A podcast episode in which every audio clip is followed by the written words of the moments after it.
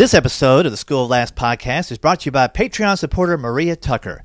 If you'd like to find out how you can support the podcast through a small monthly donation, visit schooloflaughs.com forward slash P A T R E O N.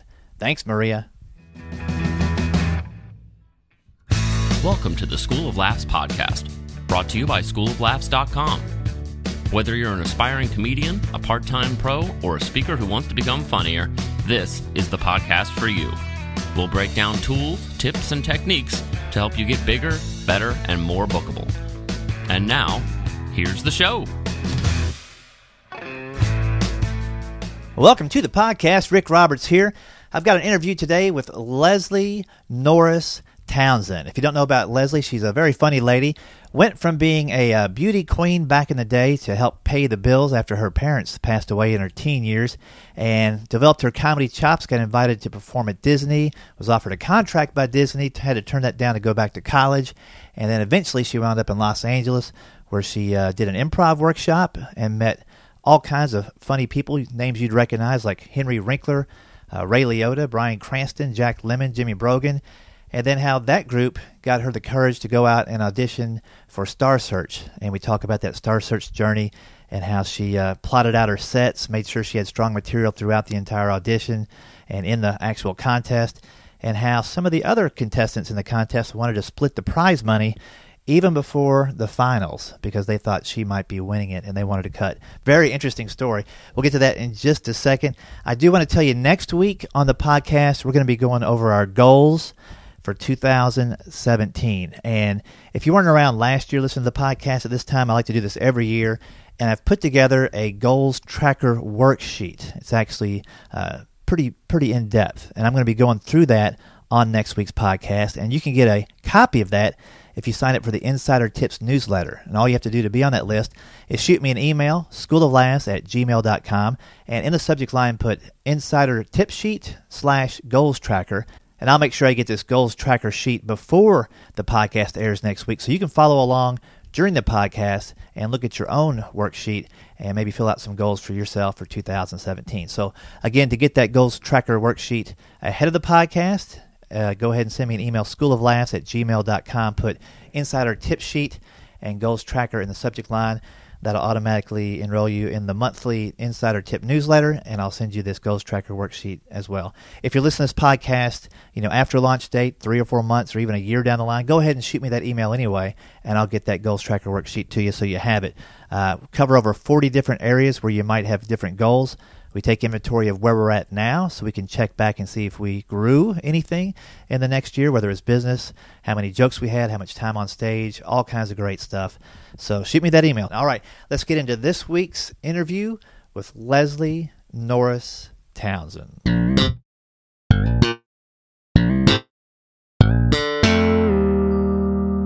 Well, I'm here with Leslie. How's it going, ma'am? Fantastic. I'm so excited to not be on the farm. Are you kidding? I know all the I way I get to talk to a person. the farm in Ohio is a whole different ball of wax, isn't It it? is. It certainly is. But you just you just give laughs to the animals, cows, chickens, Right. corn, whatever. Yeah. I, So a human being is fabulous to talk to. this is going to be a whole different day for you. First time I'm, I'm trying to think. First time I met you was probably I hired you for a job, I think, for Helena Grain. yeah. Grain. And I had done the gig. I was living up in Ohio and I was kind of booking a little bit. And then she called me again and I, I knew you had d- done the Fight for Life thing. And of course, anybody in rural America is probably goes bonkers for that. So it's such an easy, you're just an easy sell. Oh, thanks. You're That's an good to easy know. Sell.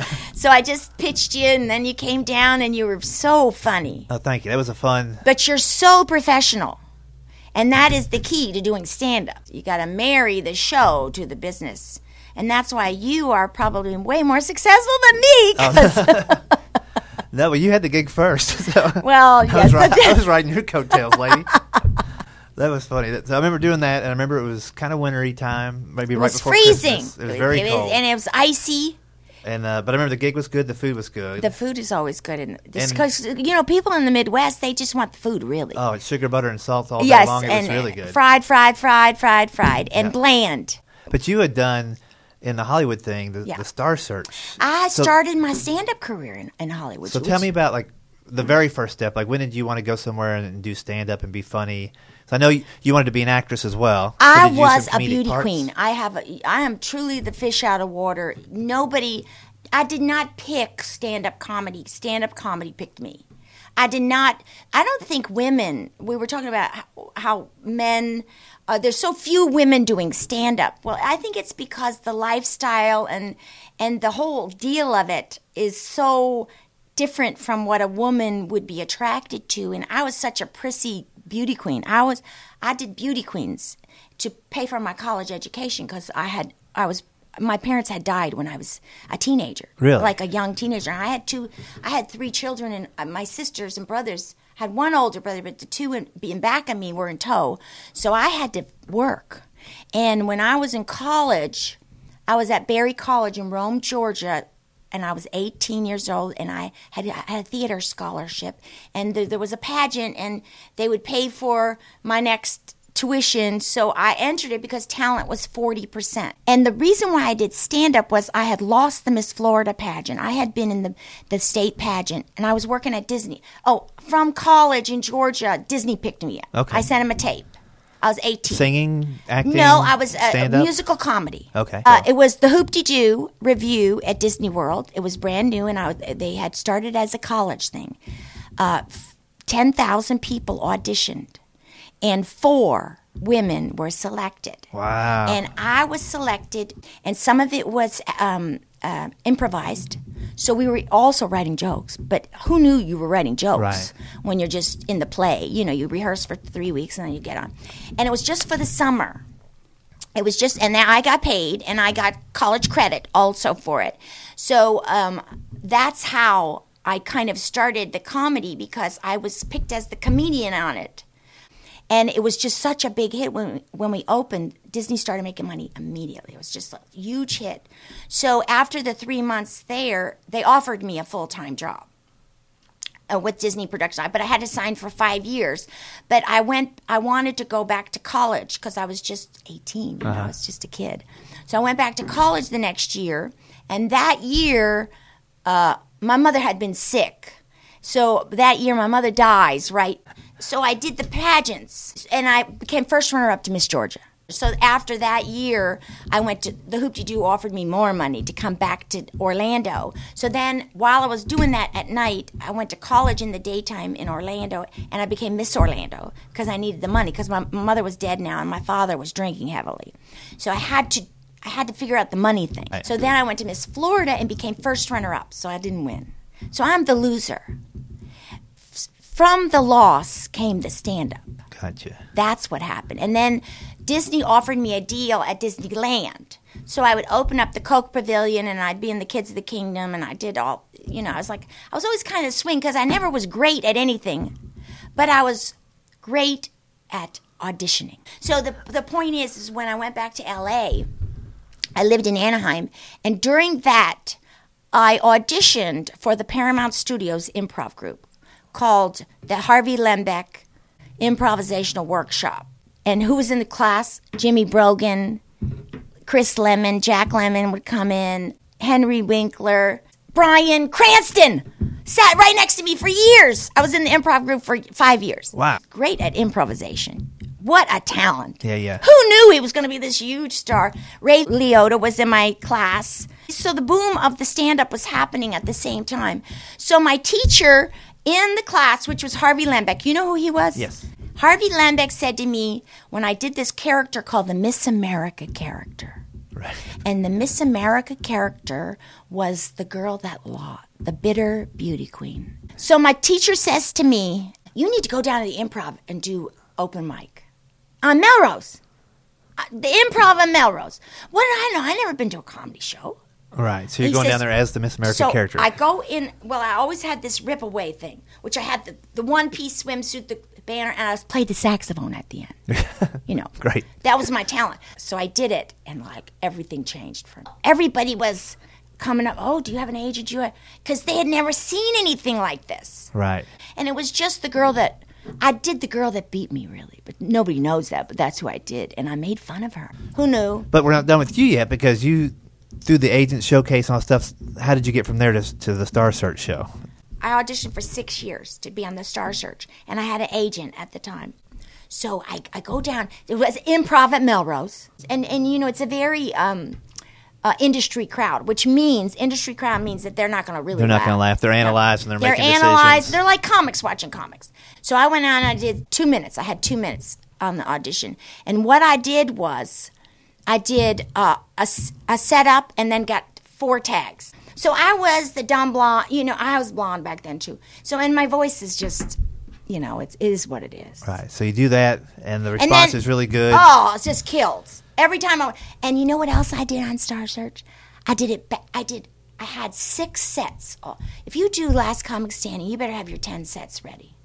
And I went backwards. I started with my worst I started with your worst and built up. because on Star Search every week you would come against their best right. comics. Right. So I was worried about going up against uh, Bob Zany and for for. So I wanted the uh, the best last Yeah, yeah. Saved your hand grenade. That's which what I call is it. hard. You must, you know, it was true. it was um it might have not worked. I mean, it, you know, it is risky. It takes discipline. It's risky and you must be so into that you can do it. You know, cuz it's very nerve-wracking. So I won the first one, which was just surreal cuz you know, You're like, finally, I get a victory. yeah, I get a victory. So I win the first one. Then I go up the, the second one. So every week you had to come up with a new 90 seconds. So I had to, I had it all ready. I was all ready. I, And and my agent was worried about me. So now I win them all. And then I go to the semifinals. Now I'm thinking, this is it. This is the moment. God has allowed me. I mean, every t- time I'd win, I just tears would just come down my face. I thought, that, and I was really praying a lot during that time, even though I hadn't, I hadn't really been that evangelical. But I was praying, thank you, Lord, that you're gonna allow me to have this moment. Right. I knew there was a reason why I came in second all that time. That how could you win six of them? Then I win the semifinals. So before the semi, and then then they had the second half, and so the other person wins the other half. So I was in the first half of the season. Gotcha. Then you go head to head at the end. So then they have the two winners of the two semifinals go head to head. So, right. So now I win the whole first half. Now the second half, and I got a thousand dollars a show. That's what I got. But the winner got a hundred thousand Right. I remember it was a big deal. So um, right before, it was Felicia Michaels and Bob Zany were up against each other at the end of her half. Uh-huh. On the other side. So, so they called the agent up, right? And Bob Zany hadn't won his half. So he was going up against Felicia for her half. And then the next one would be the winner of the semifinals on her on the B semifinals. So he how did that work? He calls me up. He says, I want to do a deal. I want I want to split it three ways. I want to split the hundred thousand dollars three ways. And before I do the show with Felicia, I, I want you to sign something, and so we'll all come out with thirty-three thousand dollars. Thirty. Well, you know me. Yeah, yeah. Hey, so what do you think I said? I said. So I said to Bob, saying, I said, wait a minute. I already won my half. Why should I do that when you haven't even won against? I said, we'll talk about we'll talk about it after. So I I wouldn't do the deal because in my heart and soul I thought I'm going to win this thing. right. I, I have paid my dues, right? So he goes up against Felicia and she beats him. So he's bumped. So now it's her is going to go against me. Her agent calls my agent and says, We want to split the thing. Because, see, they knew I was going to win. Because I was funny. I had better jokes. And so her agent calls my agent. And, and so Bruce Smith from Omnipop calls me up and says, they want to split it. You want to? He says. He says, "What do you want to do?" And I said, "Well, what do you want to do?" He says, "Well, it's up to you." He says, "You know, fifty thousand dollars is a lot of money." So you know me. I just said, "She knows I'm gonna win." I said, "This is mine." You tell them to move out of the way. We're we're we're not there for the bronze medal. We're there for the gold medal. And I could hear him, uh, you know, kind of on the end, kind of be upset because you know there goes his ten grand, his sure thing ten grand, Right. Bird in the hand. and and he couldn't believe it. So he says, "If that's what you want, I'm with you all the way." Got to the show, and I was a little worried because they wanted to put me first. So there, I didn't follow any comics. I was the opener. But even still, I was a little worried because I had to break the ice. So I, but I knew in my, but in my heart, I just said, what would Bette Midler do? And I know it's mine. So I go out there and I kill. I did kill.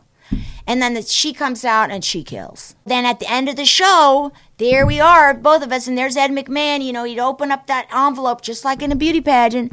And I remember in those beauty pageants, I'd watch the lips. I'd To watch his they started to lips. say your name? Uh, like I wait for him to say Leslie because every week he would open up that envelope and say, Right. And I just knew, I just knew that he would open up the envelope and he opens up the envelope and he says Felicia.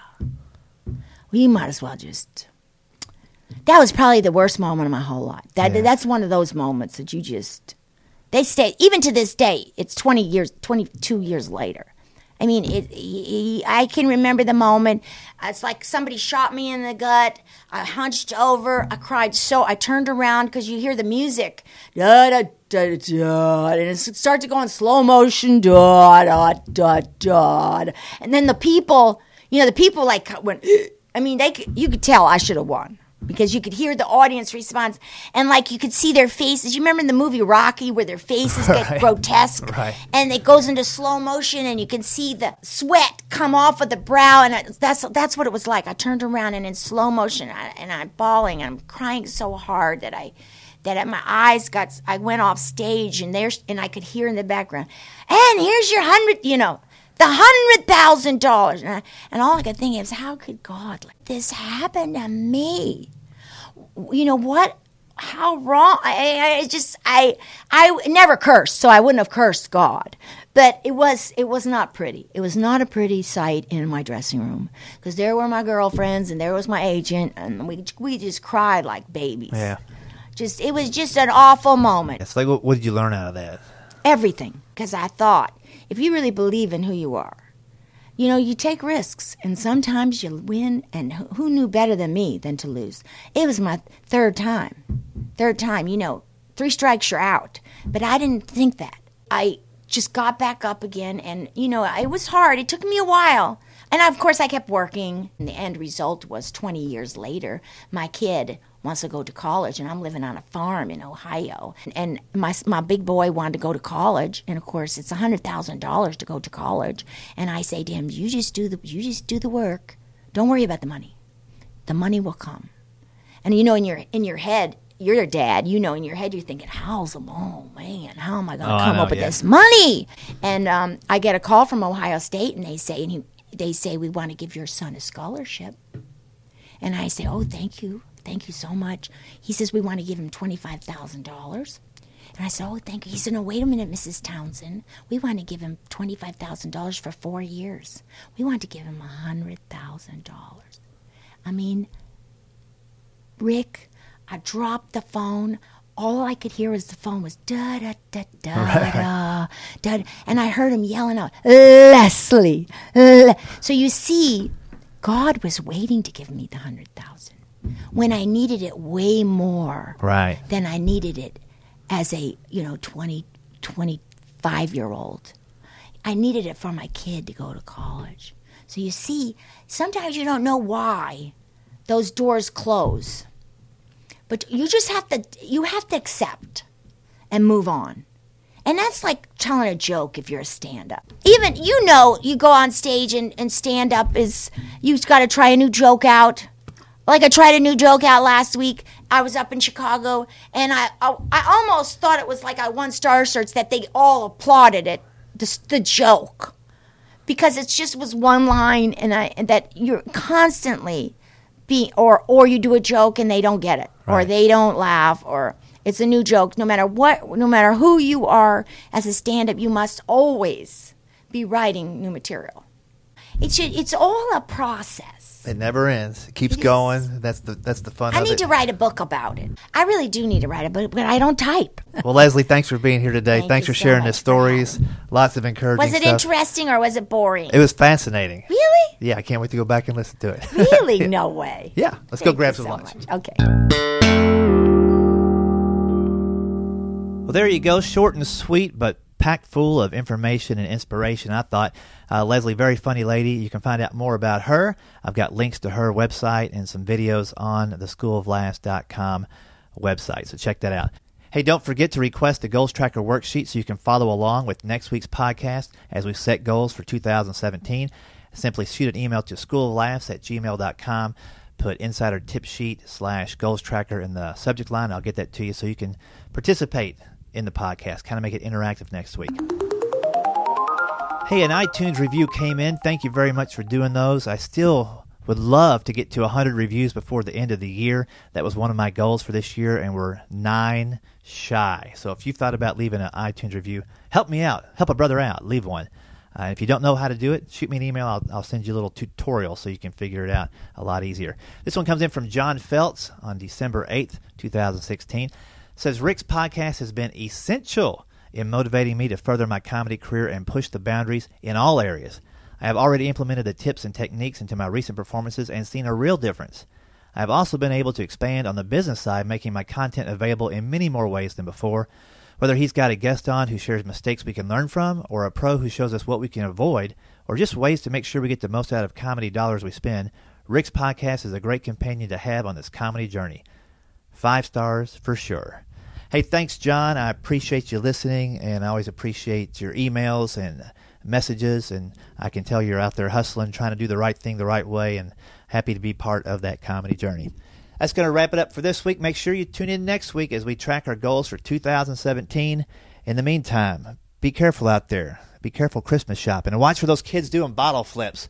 If one more kid flips a water bottle on the plane behind me, sitting down on the stupid seat back, oh, I'm going to turn around and punch him. Okay, that's that's something I've got to deal with. I'll see you guys next week. Thanks for listening to the School of Laughs podcast. If you'd like to hear more School of Laughs podcasts, you can find them on iTunes and Stitcher.com. And don't forget to subscribe and leave a review. For information on upcoming live and online classes, visit schooloflaughs.com. Until next time, stay tuned, stay focused, and stay funny.